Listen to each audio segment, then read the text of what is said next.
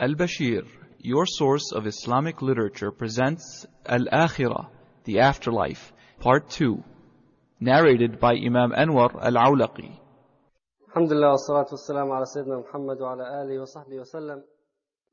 Back to our journey to Jannah. And we're imagining that we have somebody guiding us through it.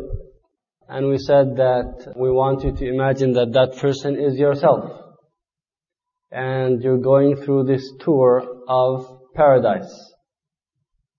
So you made it through the gates of Jannah, you went through and Rasulullah says in the hadith which we talked about earlier, that you will know your place in Jannah more than you knew your house in dunya. So instinctively, you will know where your residence is. And will go through the gate. And your heart will guide you through the tracks in Jannah until you reach to your residence. And you're passing by all of these wonderful scenes in Jannah, but your heart is attached to your house. You want to go and see what Allah has reserved for you.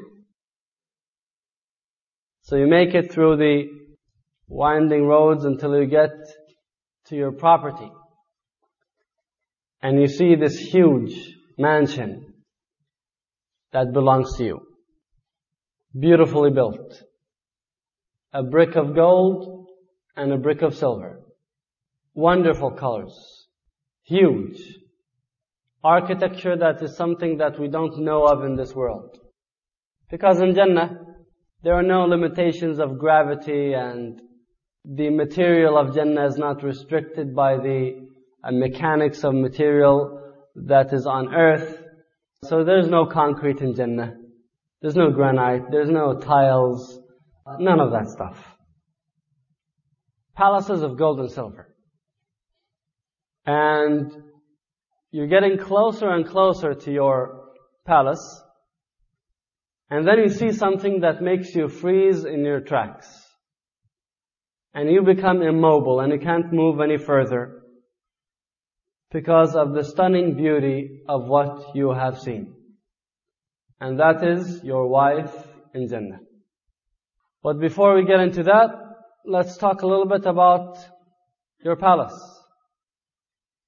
Allah subhanahu wa ta'ala says, لكن الذين اتقوا ربهم لهم غرف من فوقها من فوقها غرف مبنية تجري من تحتها الأنهار وعد الله لا يخلف الله الميعاد Allah subhanahu wa ta'ala says, But it is for those who fear their Lord that lofty mansions, one above another, have been built.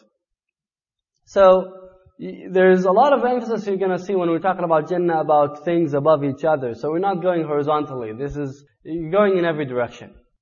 As I said, we're not on the surface of the earth, living on a crust, on a planet. You're living in a place, Jannah, the width of it is like the heavens and earth. That's just the width, let alone the length and the depth. So things are above each other and to the side is going in every direction. And only Allah knows if Jannah is limited to the three known directions. I mean the three uh, dimensions. There could even be other dimensions that are there. Uh, this is just speculation, but uh, Jannah is different. غرف من فوقها غرف. Mansions above mansions. And they're all lofty and high. Beneath them flowing rivers. So now the rivers are not going side by side, it's going under them. Such is the promise of Allah. Never does Allah fail in His promise. And everything that we have in dunya, there is something that resembles it in akhirah. And the resemblance is in the name. But the quality is different. So just as there is fire in dunya, there's fire in akhirah. But this fire is only one seventieth of the fire of akhirah. And it even looks different because Rasulullah ﷺ says that hellfire was burned for a thousand years until it became red. And then it was burned for another thousand years until it became dark. So imagine black fire. So there's fire in dunya and there's fire in akhirah, but they're different. Same thing with Jannah. There's water in Jannah, there's milk in Jannah, there's wine in Jannah, there are mansions in Jannah, but the only thing in common they have with these things in dunya is the name.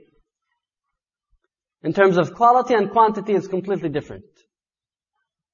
So, as there are tents in this world, you're gonna have tents in Jannah.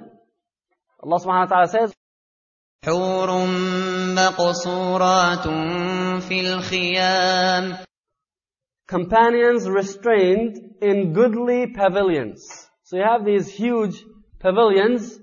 Uh, Rasulullah sallallahu uh, says that actually that's not a pavilion, that will be a, a hollow pearl. Khadija alayhi salam, Jibreel has came down to Muhammad sallallahu alayhi wasallam and told him, Khadija is now approaching you. She's bringing some food for you. Tell her that Allah is giving her salam and I am giving her salam and give her the good news that she will have a palace in Jannah, one pearl that is hollow from the inside, لا صخب فيه ولا نصب. Uh, لا صخب فيه ولا نصب, it means there is no uh, noise in there, nor any fatigue. Subhanallah, Jibreel is coming down from the heavens to tell Muhammad sallallahu alaihi wasallam to convey the salam of Allah and Jibreel to Khadija alayhi salam. Jibreel is coming down and, and telling Muhammad sallallahu alayhi wasallam that your wife is coming now. She's on her way. Tell her that Allah is giving her salam. And I am giving her salam. فأقرئها السلام من ربها ومن جبريل وبشرها ببيت في الجنة من قصب لا صخب فيه ولا نصب. In another hadith in a Tirmidhi, Rasulullah ﷺ says, there will be rooms in Jannah where you can, from the outside, you can see the inside. And from the inside, you could see the outside. Now, how does that work out? We don't know. But it's something in Jannah, this, we're talking about this special architecture that cannot be described. If you're outside, you can see the inside. If you're inside, you can see the outside. And uh, one Bedouin, he asked Rasulullah ﷺ, who will these palaces belong to? Rasulullah ﷺ said, لمن أطاب الكلام وأطعم الطعام وأدام الصيام وصلى بالليل والناس نيام. For the ones, these rooms will belong for the ones who speak good words, and they feed the poor, and they fast, and they pray at night when people are asleep. These special rooms will belong to them. إن في الجنة غرفا ترى ظهورها من بطونها وبطونها من ظهورها. قام أعرابي فقال لمن هي يا رسول الله؟ قال لمن أطاب الكلام وأطعم الطعام وأدام الصيام وصلى بالليل والناس نيام And Rasulullah says in البخاري خيمة درة مجوفة طولها في السماء ثلاثون ميلا في كل زاوية منها للمؤمن أهل لا يراهم الآخرون A pavilion in paradise is like a hollow pearl which is 30 miles in height. And on every corner of the pavilion, the believer will have a family that cannot be seen by others. So these are the palaces of Jannah. How can we increase our property, our real estate in Jannah? Number one, if you build a masjid for the sake of Allah, Allah will build for you a palace in paradise. Number two, Rasulullah says, if you pray 12 rak'ah of sunnah on a daily basis, Allah will give you a palace in paradise. What are these 12 sunnah? Two before Fajr, four before Dhuhr, two after Dhuhr, two after Maghrib, and two after Isha. So every day, you could be building for yourself a new house in Jannah.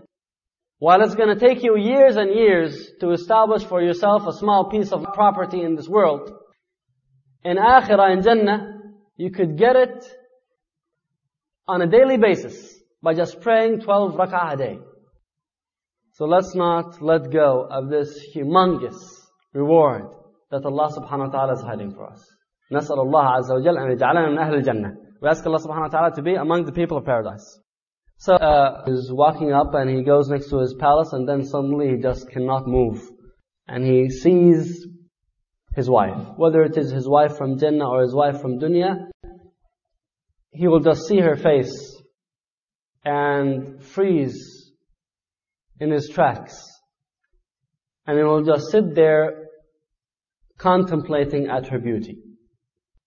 Beauty that is, we are incapable of describing in worldly terms.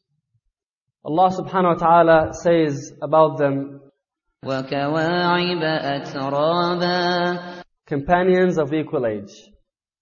And Allah says, إنا أنشأناهن إنشاء فجعلناهن أبكارا عربا أترابا We have created their companions of special creation and made them virgin, pure, and undefiled, beloved by nature, equal in age. Their beauty is so much that it is said by one of the scholars who wrote about Jannah that this man will stand there and stare at her for 40 years, just contemplating at her beauty. And these women of Jannah are not beautiful because they were voted in by a panel of men at a beauty contest. They are beautiful because Allah subhanahu wa ta'ala has said that they are beautiful. And it's enough for us to know that Allah subhanahu wa ta'ala said that they are beautiful. Allah subhanahu wa ta'ala says, فيهن خيرات حسان Allah subhanahu wa ta'ala says, the translation of the ayah is, in them will be fair companions, good and beautiful. So it's enough when Allah subhanahu wa ta'ala says that she is beautiful that it will really be beautiful. This uh, beauty of the wives in Jannah, which Allah subhanahu wa ta'ala has described in Quran, again I'm saying that it is something that we cannot describe in worldly terms because we're talking about a completely different dimension.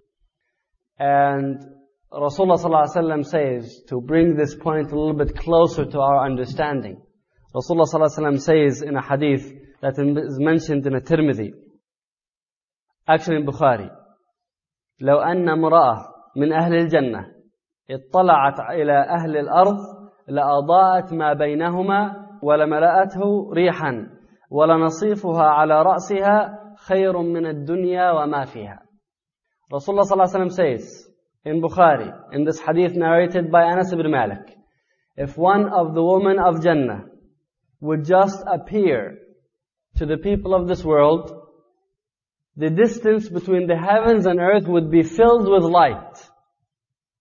And her scent will cover the whole distance. And the scarf that she has on her head is better than the world and everything in it. This sun of ours that lights up this earth is very close to us. But if we go further away in the planetary, in the solar system, the ray lights of the sun barely reach and penetrate the other parts of the universe. And here we have a woman from the woman of Jannah, she's at a distance that is much further than the sun. Nevertheless, her light will fill the whole distance between the heaven and earth. And her scent will also be smelled by the people of dunya even though she is in Jannah. And then Rasulullah ﷺ says that the scarf that she has on her head is better than the world and everything in it. This piece of cloth. A piece of cloth is better than the world and everything in it. Once Rasulullah ﷺ received a gift, a piece of cloth, so the Sahaba were quite impressed with it. They were passing it around and they were touching it. Rasulullah ﷺ, he smiled and he said, it seems that you are impressed by the quality of this piece of cloth the handkerchiefs of Mu'adh ibn Jabal in paradise are better than this. So the quality of everything in Jannah is better than everything we have in dunya. When we enter into Jannah, we'll have a different form of creation. Here we have Allah subhanahu wa ta'ala says about the Hur al-Ain, Inna ansha'nahunna insha'a. We have created them with a special creation. So the wives have a special creation, and the same thing with the men. They will have a special creation. It is said that we will have the height of Adam alayhi salam, which we said is about 90 yards. We will have the beauty of Yusuf alayhi salam. We will have the age of Isa alayhi salam, 33 years old. So we will have a different creation, different khalq in Jannah. And men in dunya compared to men in akhirah are going to be impotent. The abilities in Jannah are completely different than dunya. And once Rasulullah ﷺ was talking about this, so the Sahaba were quite shocked and amazed with the description of Rasulullah ﷺ. This is the hadith in the Tirmidhi. So they asked Rasulullah ﷺ and said, is this possible? Rasulullah ﷺ said, a man in Jannah will have the strength of a hundred men of this world. Everything in Jannah is multiplied, whether we are talking about quality or quantity of everything. Everything is better. Some of the other descriptions that Allah subhanahu wa ta'ala has given for Al-Hur al-Ain, Allah subhanahu wa ta'ala says, كأنهن الياقوت والمرجان like unto rubies and coral. And Rasulullah ﷺ says in another hadith that uh, the women of Jannah will be so beautiful that you would be able to see the marrow bone or the marrow in the bone from behind the clothes. And I keep on thinking about how this is possible and how this could be a sign of beauty. And it's quite difficult to imagine. But keep in mind that Rasulullah ﷺ has seen this and is trying to convey it to us. But because our minds are unable to grasp this different dimension of Jannah, it is all an approximation. No matter how hard you try to imagine what is in Jannah, it will only be a fraction of the real thing. So now you spent all of these years staring at your wife, and then you will enter into your mansion, and everything is new to you. Everything is new. Everything is an experience. You take a look at the furniture that you have in that mansion and you just go around looking at the way it looks, the way it is arranged, the quality of it, and it just go from room to room, saying Alhamdulillah. And it's an insult to call it furniture because there's no comparison. But you go in and Allah subhanahu wa ta'ala says, Allah subhanahu wa ta'ala says, therein will be thrones of dignity, raised on high وأكواب موضوعة and goblets placed and ready, ونمارق مصفوفة and cushions set in rows. So not only is it beautiful, but the way it is arranged, masfufa, the way the furniture is arranged is special. So imagine that there's an angel that is a specialist in arranging the, the furniture for you in your mansions. It is not you or your wife who went to a, shopping center and bought this stuff and then arranged it according to your taste. This was specially prepared for you. So you and your wife will go around looking at all of this stuff and the wife is just amazed by the taste and the art of the angels who have arranged all of this for you. And wondering how did they do it? And comparing this to how she used to arrange your house in dunya and seeing the difference of what Allah subhanahu wa ta'ala has given both of you in Jannah. Namariq masfufa. So even the way it is arranged was special. وَزَرَابِيُّ مَبْثُوثًا And then you look at all of these carpets spread around. So you'll go and have a seat on some of these cushions and pillows and you're touching all of the fabric and you're impressed with everything. متكئين على سرر مصفوفة وزوجناهم بحور عين They will recline with ease on thrones of dignity, arranged in ranks, and we shall join them to companions with beautiful, big, and lustrous eyes. So you'll sit on these cushions and just that experience itself will be uh, pleasurable for you. So you're going to spend a few months sitting on those cushions, just enjoying the comfort of it. And when I say a few months, uh, don't think that this is an exaggeration. You don't have any appointments in Jannah. You're not in a hurry to do anything. There's no time that is rushing you. You have an unlimited amount of time to do whatever you want. In fact, you will walk out of your palace, and we'll talk about when you walk out of your palace, and you might come across a rose that looks very nice to you. So you'll just sit there watching this rose for a year. There's nothing rushing you. You don't have any work to do. You don't have to work for anybody. And then you have all the time in Jannah to do whatever you want. So everything can wait. You can just sit there in front of a rose and just enjoy the beauty of it for a year. You don't have to rush yourself into anything. So just sit on those couches for a few months, enjoying yourself, talking to your wife about the whole experience of going through the grave and Yawm al-Qiyamah, all of those uh, tough moments. And then your wife will tell you, let's go out and take a look at the rest of our property. So you're going to say, no, I enjoy it here very much. This couch is very nice. She's going to say, listen, you kept me at home in dunya. Let's go out now and take a look at what Allah has given us. And now you want to stay at home. You used to go in dunya and work, uh, and leave me at home. And now in Jannah you want to keep me here. So she will convince you to go out. So both of you will go out of your palace to take a look at the property that Allah subhanahu wa ta'ala has given you. And if the lowest level in Jannah, uh, Allah will give that person how much? Uh, ten times the earth and everything in it in size. If you are one of the people in the higher levels, and we ask Allah subhanahu wa ta'ala to make us among the highest, then you're going to have property that must be described in light years. Uh, because we said that the difference in levels in Jannah is huge. Uh, وَالْآخِرَةِ أَكْبَرُ دَرَجَاتٍ وَأَكْبَرُ تَفْضِيلًا That the levels in Akhirah are huge. So if the lowest person is ten times this earth, then the person above him will have more, but the difference will be great between the two levels. So we're talking about humongous real estate that you will have in Jannah. So you will go out with your wife to take a look at what you have. But before that, you want to have something to eat and something to drink. And while you're sitting on these couches, you'll have all of these youth running around in beautiful uniforms, wonderful exotic colors, and they're all smiling, and they're serving you all of this stuff that you have never seen before, and just looking, just staring at these youth when they are serving you and how bright their faces are and how smiling and how welcoming they are is an enjoyment in itself.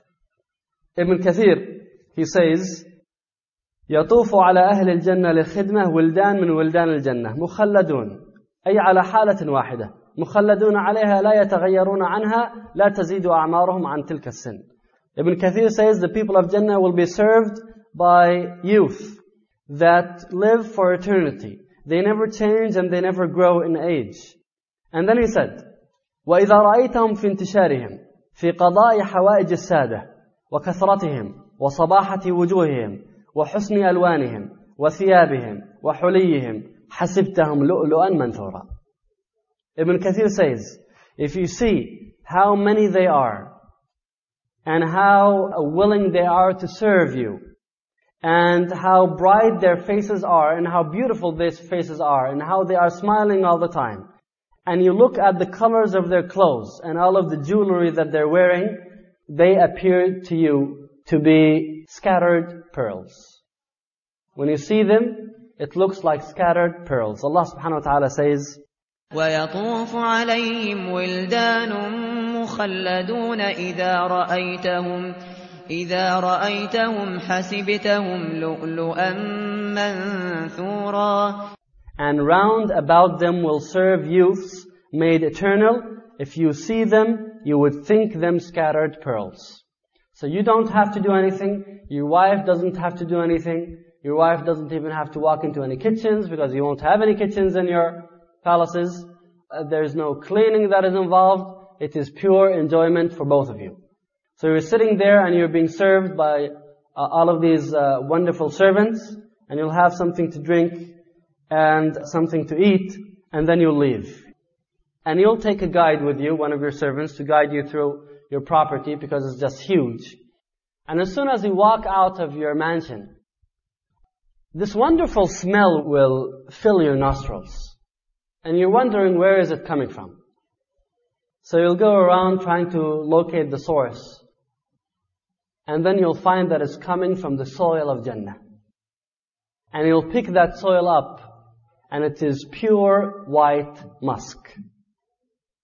So you might think that maybe the landscaper thinks that we are special people and they brought us all of this special soil around our mansion, but you'll go around and you'll find it the same thing all over Jannah. This was given to everyone. The soil in Jannah is white, pure musk. Rasulullah ﷺ says in the hadith in al-Bukhari, وَإِذَا تُرَابُهَا الْمِسْكِ It is like white, shining, pure musk. That is the soil of Jannah. And then you're going to hear the, the sound of water. So you're going to ask your guide, what is this? Uh, he'll tell you that this is a, a river. Where is the river located? It's right beneath your palace. So you're going to wonder and say, I have a river uh, running in my property. He'll tell you this river belongs to you. It's all yours. So you'll go to visit it. And you'll take a look at it and you'll ask the guide, what is this? He will tell you, this is a river of water. So you'll go and pick up a cup and go and drink and it just tastes completely different than the water of this world. So you're going to sit there and you're just going to take these cups and keep on drinking. Now in Jannah, you're not drinking because you're thirsty. Because if you are one of the people of Jannah, you already had a drink that will satisfy your thirst for eternity. And that is, which drink? Al-Kawthar. On the day of judgment, an extension of Al-Kawthar will come to the place where the day of judgment has been held. Because Al-Kawthar is a river in paradise that was given to Muhammad sallallahu But some of the water from Al-Kawthar will come to the place where the people are on the day of judgment. And Rasulullah ﷺ will be standing next to this pool or lake that is formed from the water of Al-Kawthar. And he will be pouring water for his followers. And he will do it with his own hands. So if you are one of the Muslims and Rasulullah is making shafa'ah for you, Rasulullah ﷺ will call you, invite you, and he will provide you with water from Al-Kawthar and he will feed it to you. And that cup of water that you will drink from the hand of Rasulullah ﷺ will quench your thirst for eternity. You'll never feel thirsty. So then why are the people of Jannah drinking? Why are they eating? It is for pure pleasure. They don't need it. They don't need it for the nourishment of their bodies. It is just to enjoy the taste and the flavor of what they're eating and drinking. So you'll keep on drinking from this water, and it all dissipates. It doesn't stay in your body. Rasulullah ﷺ says, Jusha kajusha al-misk. Uh, it will come out as a burping, but it is with the smell of musk. So anything that you eat or drink will just dissipate. It will go away. So you're sitting there drinking from this river, and the guide is telling you, what are you doing? You're saying, this water tastes beautiful, wonderful, I just want to keep on drinking from it. He'll tell you, well, it's up to you, I'm your guide, I'll do whatever you want, but tell you what, you have another river that is better than this.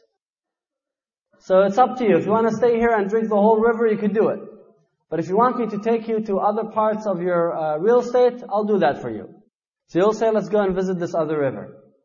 You'll go together, you and your wife and the guide, and you'll go and you'll travel a thousand or two thousand miles to get this to this other uh, place of yours. Obviously, there's special forms of transportation in Jannah, and it's up to you if you want to drive slowly to enjoy the scenes or you want to go fast, whatever you want. It's your choice.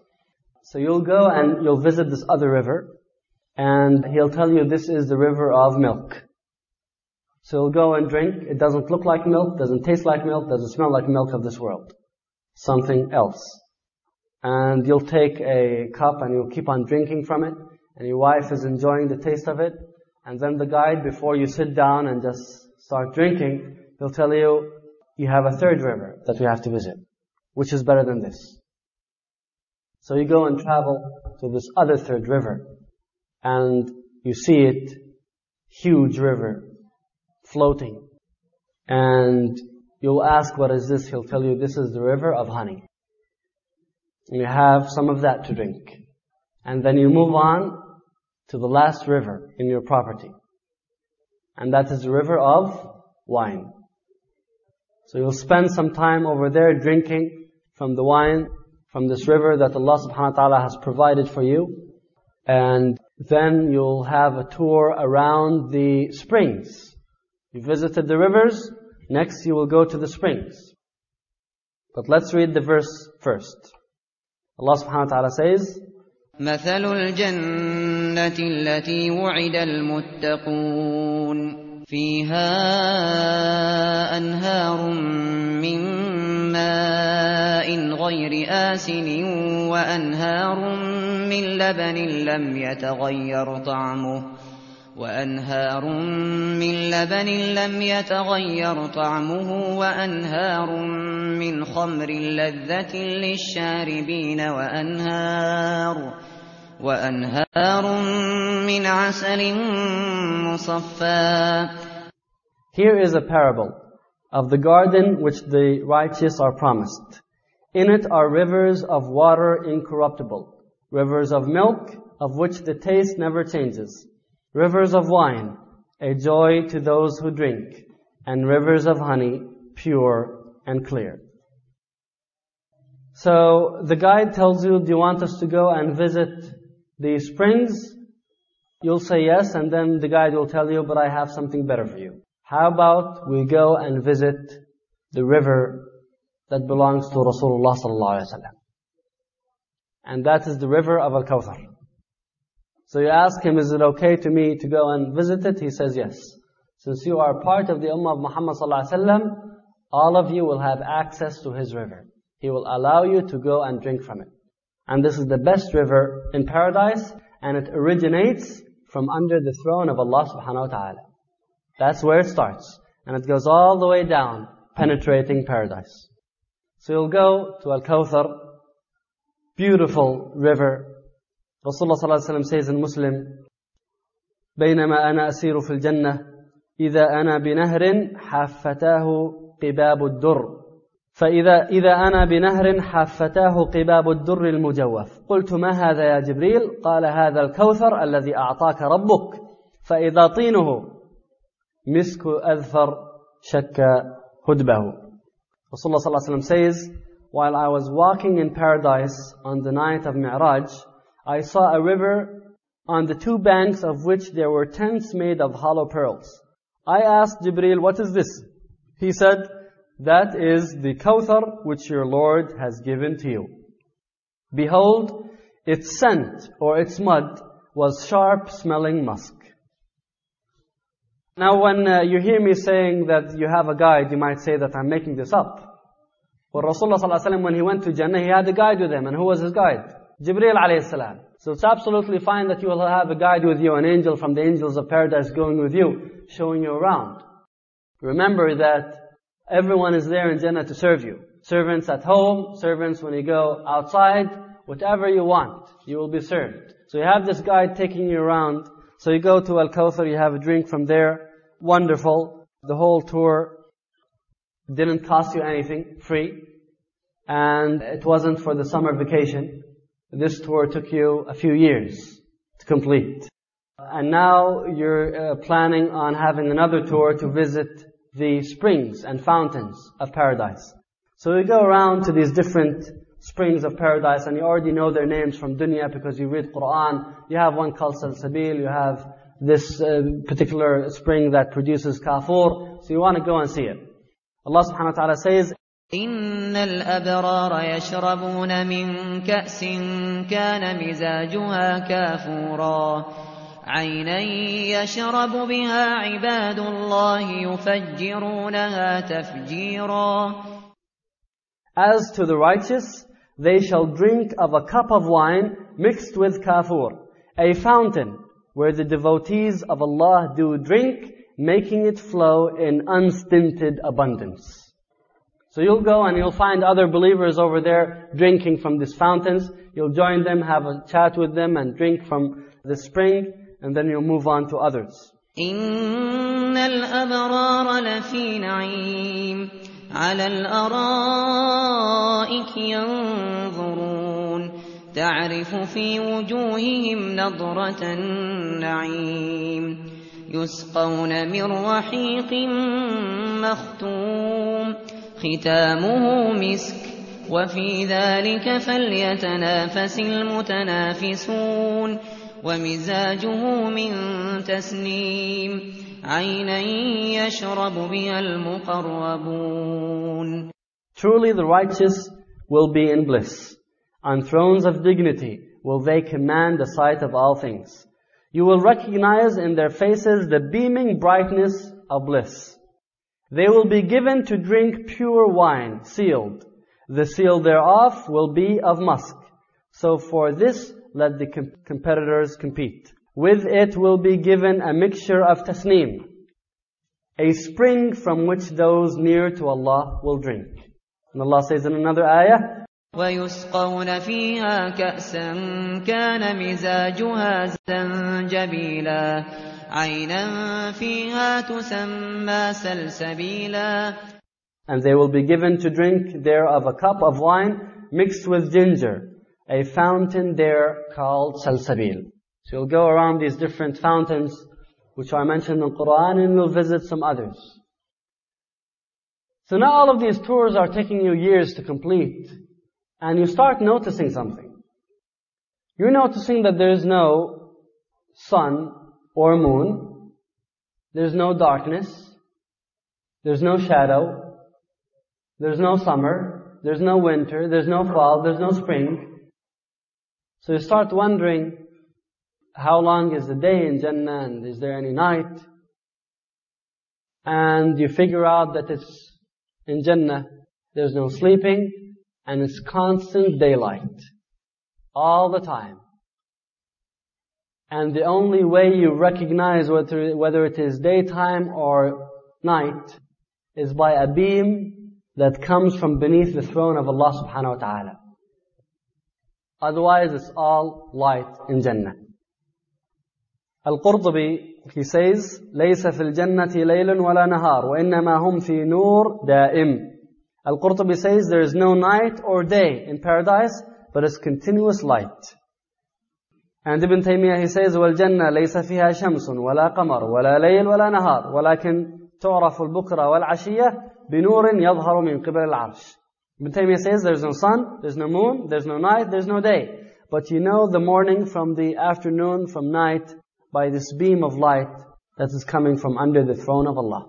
Allah subhanahu wa ta'ala says, لا يسمعون فيها لغوا إلا سلاما ولهم رزقهم فيها بكرة وعشيا They will have their sustenance therein, morning and evening. So you're still following your guide, and then you see this huge tree. And you ask him, what is this tree? And he tells you this tree is the tree that was described by Rasulullah ﷺ in the hadith in Bukhari. قال إن في الجنة لشجرة يسير الراكب في ظلها مئة سنة واقرأوا إن شئتم وظل ممدود.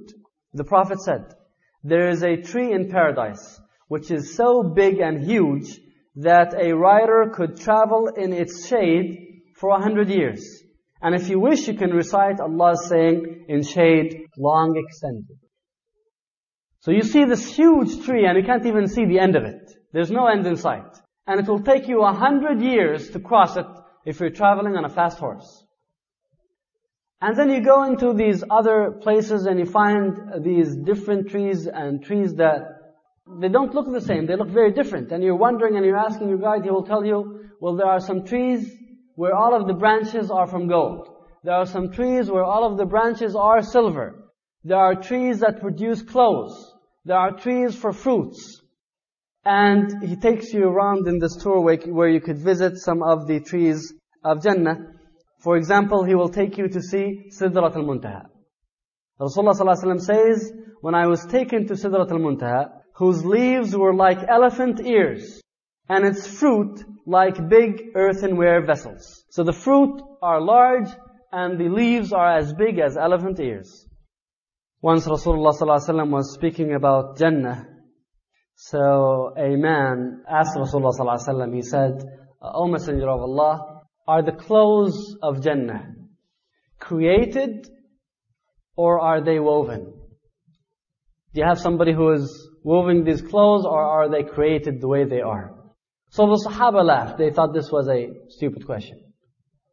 Rasulullah ﷺ said, why are you laughing? From somebody who is asking and want to learn. Rasulullah ﷺ says, مِمَّا تَضْحَكُونَ مِنْ جَهِلٍ يَسْأَلُ عَالِمًا Are you laughing because he's ignorant and he's asking somebody who knows? In other words, Rasulullah ﷺ was saying there is no question that is stupid. There is no question that doesn't make sense.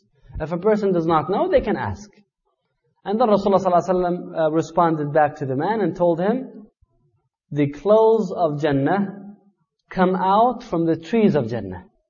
So you have trees in Jannah. So now you're wearing these clothes with your wife, and you go next to this tree, and you just point to any fruit on this tree, and it will open up and you have a new set of clothes and they're waiting for you. So you get for yourself a few pairs and your wife will stay there and just pick up more, obviously. Will take a lot of clothes. And uh, you move on and you're carrying all of these clothes with you. Obviously you're not going to be carrying them. You'll have a shopping cart and one of the servants is carrying the clothes for you.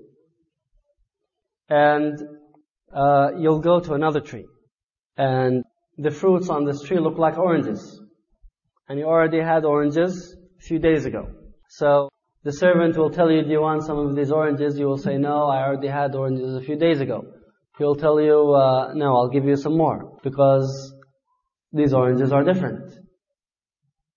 So you grab one of these huge oranges and you taste it and it tastes different. It's getting better. And every orange that you have tastes better than the orange before it. Allah subhanahu wa ta'ala says, كلما رزقوا منها من ثمرة رزقا قالوا قالوا هذا الذي رزقنا من قبل وأتوا به متشابها Every time they are fed with fruits therefrom, they will say, why? This is what we were fed with before. For they are given things in similitude. So Allah subhanahu wa ta'ala is saying that they would complain and they say, this is the same food that we had a few days ago, but it is different. So you can see how picky the people of Jannah become. They don't even want to have the same food again. But then they will realize that it only gets better. Every time they try the same food again, it will have a better taste. Rasulullah ﷺ says in the Tirmidhi, ما في الجنة شجرة إلا وساقها من ذهب. Rasulullah ﷺ says, the trees of paradise, the branches and the trunk of it are made of gold. Now, how can you increase your share in the trees of Jannah? What can he do? Rasulullah ﷺ, he met with Ibrahim alayhi salam in al-Isra wal-Mi'raj. And Ibrahim alayhi salam is the father of this ummah. He is our father. And he wants the best for our ummah. So even though Ibrahim died thousands of years before Muhammad sallallahu alaihi wasallam and is so detached from this ummah in terms of the time span, but he was still very eager to help us out. And since now Ibrahim alayhi salam is in Jannah, he has experience. And he's trying to help Muhammad sallallahu alaihi wasallam with this. So he told him, Ya Muhammad, أقرئ أمتك مني السلام وأخبرهم أن الجنة طيبة التربة عذبة الماء وأنها قيعان وأن غراسها سبحان الله والحمد لله ولا إله إلا الله والله أكبر Ibrahim alayhi is now giving advice to his son, Muhammad wasallam. Muhammad wasallam is his son. He's the descendant of Ibrahim alayhi So now you have the father speaking to the son, giving him a fatherly advice. And the reason why Ibrahim alayhi cares about us is because we are the ummah of Muhammad sallallahu alaihi. So Ibrahim alayhi told Muhammad sallallahu alaihi wasallam, look at, they had this meeting in Jannah, in Isra wal Mi'raj, and look at what Ibrahim alayhi was telling Muhammad sallallahu alaihi. He told him, Oh Muhammad, give your ummah my salam. So Ibrahim alayhi wants Muhammad sallallahu alaihi to deliver salam to us. Give your ummah my salam. And tell them that paradise is beautiful. Its water is pure. And its soil is clean. And tell them that it is vast, huge pieces of land and the trees of Jannah are subhanallah walhamdulillah wa la ilaha illallah wallahu akbar. So if you want a tree to grow for you in Jannah, all what you have to do is say subhanallah walhamdulillah wa la ilaha illallah wallahu akbar. You know those in your car you have a radio, when you turn the power on, uh, the antenna goes up. As soon as you turn it on, the antenna pops up. Same thing. Say subhanallah alhamdulillah, la ilaha illallah, a tree will grow for you in Jannah. It's that easy. Just turn the knob on, you'll have a tree. Very simple and easy. Use your time in dunya to grow acres of these trees. Just keep on building houses and planting trees. Work on it from dunya. Prepare yourself for Jannah. You don't want to go there and find that you have an empty piece of land that has nothing but grass. You already have a lot of it here in Scotland. You want to have trees over there. So, subhanallah, alhamdulillah, wa la ilaha illallah, wallahu akbar, a tree will grow for you in Jannah. If you want to have some treasures in paradise, لا حول ولا قوة إلا بالله كنز من كنوز الجنة. لا حول ولا قوة إلا بالله is a treasure of the treasures of paradise. What about the uh, animals and birds of Jannah? Uh, Rasulullah was asked about Al-Kawthar. So he said, it is a river which Allah has given to me.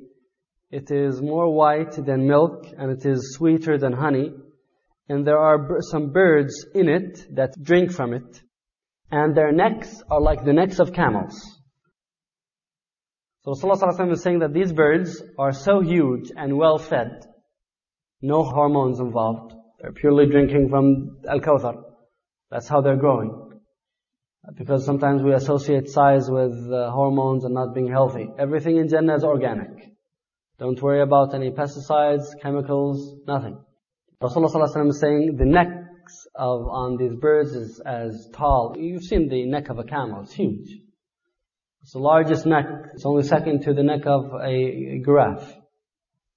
So Rasulullah is saying their necks are like the necks of camels. Umar al-Khattab was in the audience and he said, Subhanallah, those birds are having fun. They're enjoying it. I mean, if the neck of, on, on a bird is like a neck of a camel, that bird must be having a lot of fun. Rasulullah ﷺ said, Oh Umar, the ones who eat those birds are going to have more fun. So yes, the birds are enjoying themselves, but the ones who are going to end up eating them are the ones who have a lot of fun in Jannah. Rasulullah ﷺ says, إن تلك الطير لناعمة فقال أكلتها أنعم منها يا عمر. The ones who eat them will enjoy it more. Allah subhanahu wa ta'ala says, ولحم طير مما يشتهون and the flesh of birds, any that they may desire. So you see this bird flying in the air, and it really opens up your appetite, and you just make a request, and you point towards it, and there it is, ready on your platter, roasted, and you can have it for your meal. You don't have to wait until uh, the barbecue is ignited, then you don't have to uh, wait for half an hour until it's roasted immediately. It's ready for you to eat. So uh, you're still on this tour with your wife, enjoying all the different dishes that you can have in Jannah. You're going from one restaurant to another, spending your days, days on end, uh, out of your mansion, and going around seeing everything that Allah has given you and you realize that this is endless.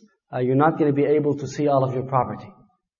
Uh, so you'll go back home to rest and to enjoy yourself and then continue on the journey later on. Because uh, think about it. If the lowest level in Jannah is ten times this, this earth, how much time will it take such a person to go and visit what Allah has given them? I mean, if you're living here in Scotland, which is considered considerably a small country, and let's assume that you were born here and lived here for all of your life, I'm pretty sure that you don't even know 25% of Scotland. All what you know is the areas that you visited, maybe Edinburgh, Dundee, uh, Glasgow, Aberdeen, and a few other towns that you visited, and that's it.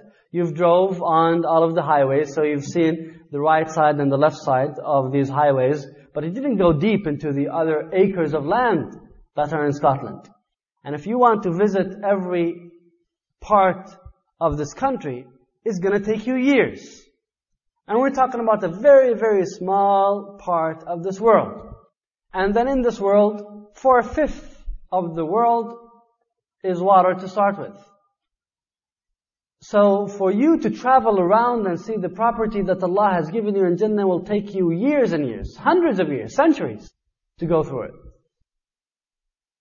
Imagine it's taking you centuries just to go through the property that Allah has given you. So you'll go back home and you'll have a cup of uh, wine from uh, Jannah يطاف عليهم بكأس من معين Round will be passed to them a cup from a clear flowing fountain.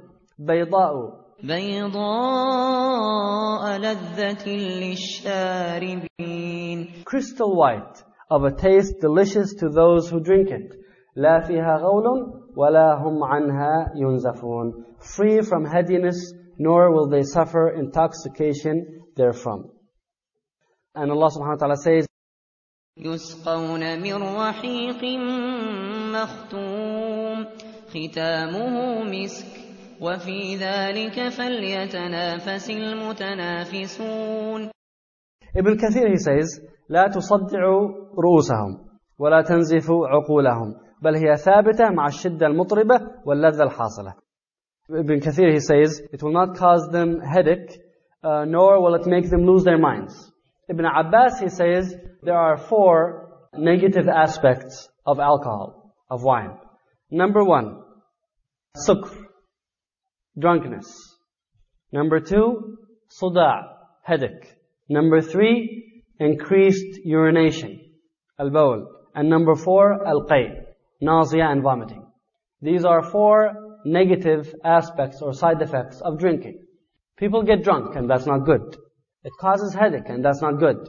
It causes increased urination. And finally, it, it causes vomiting.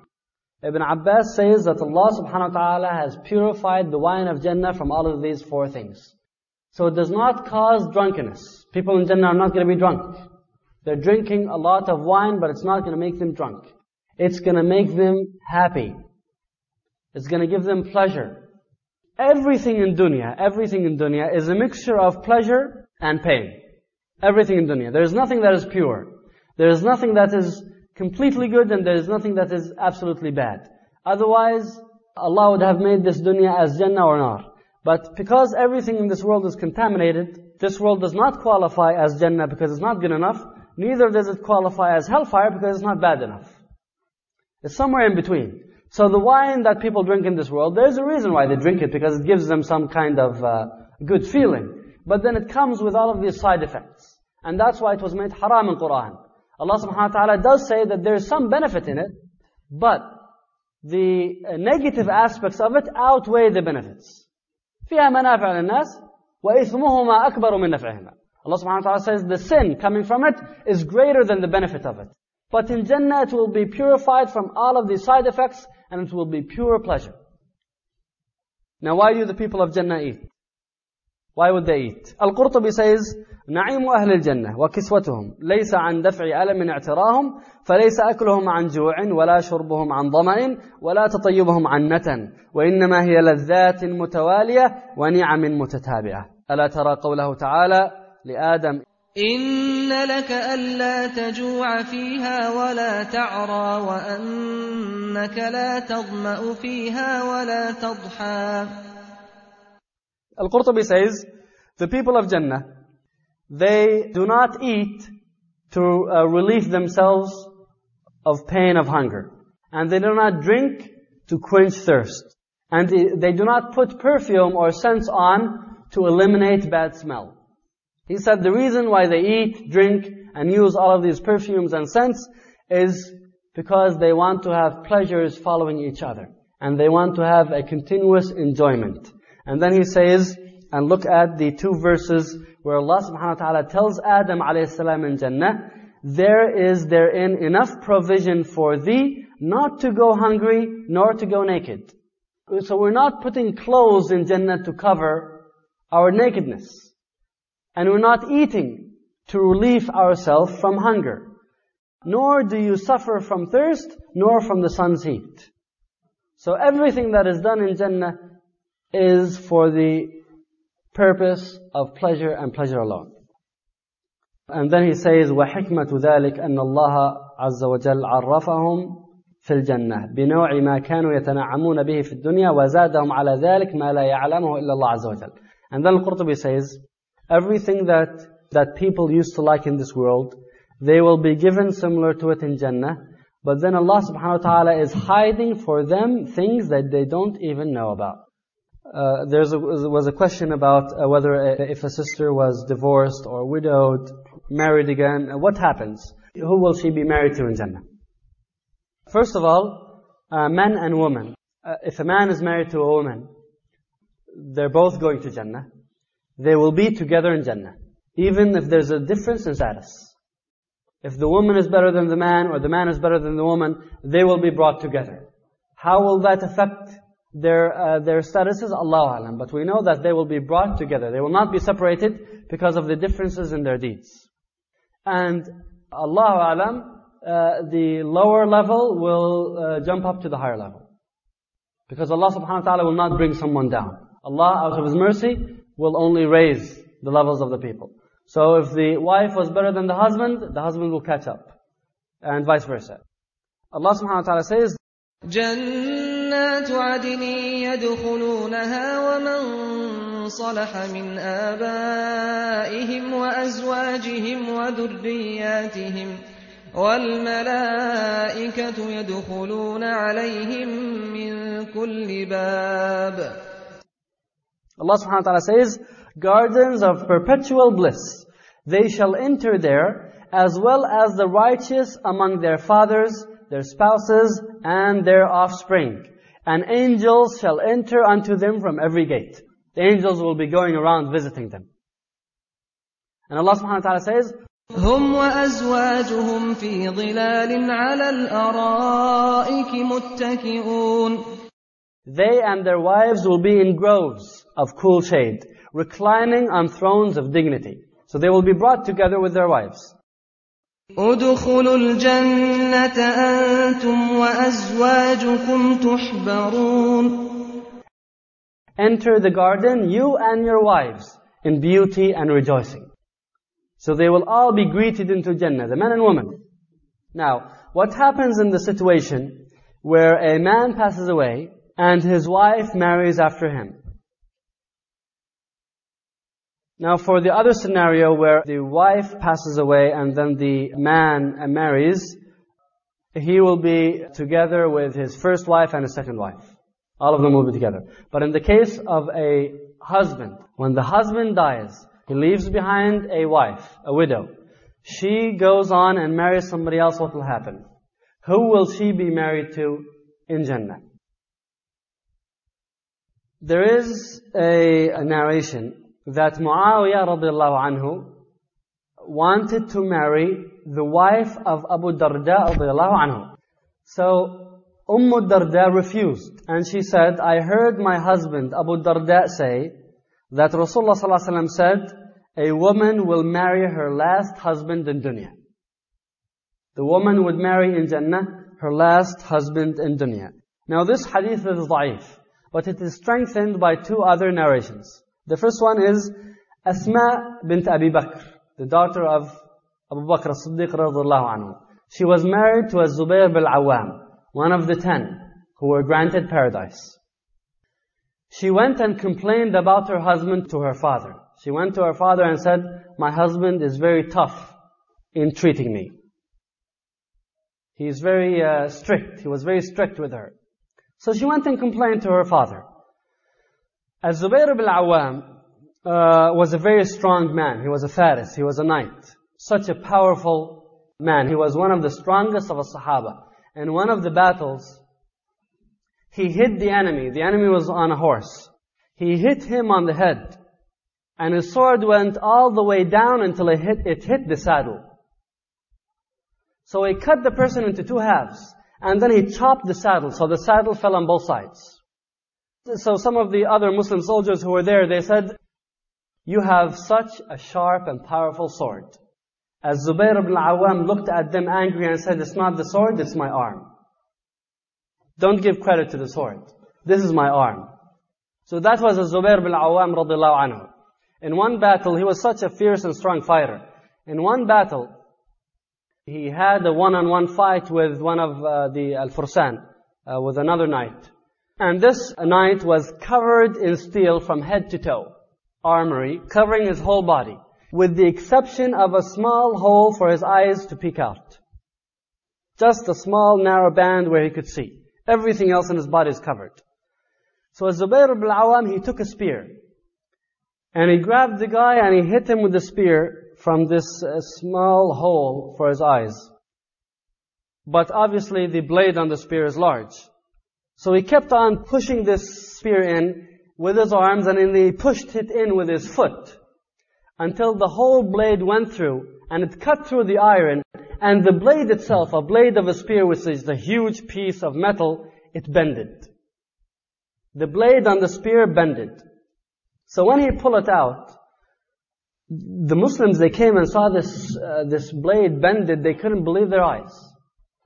This spear, Abu Bakr requested that he wanted to have it with him as a souvenir. And Abu Bakr radiallahu anhu kept it with him until he died. And then Umar bin Khattab requested that he wanted to have it. This is such an artifact that they wanted to have with them, souvenir, so Umar bin Khattab took it. And then when he passed away, Uthman ibn Affan took it. And it remained with him until he passed away, and then Abdullah bin Zubayr, his son, he got it back, and it remained with him until he died.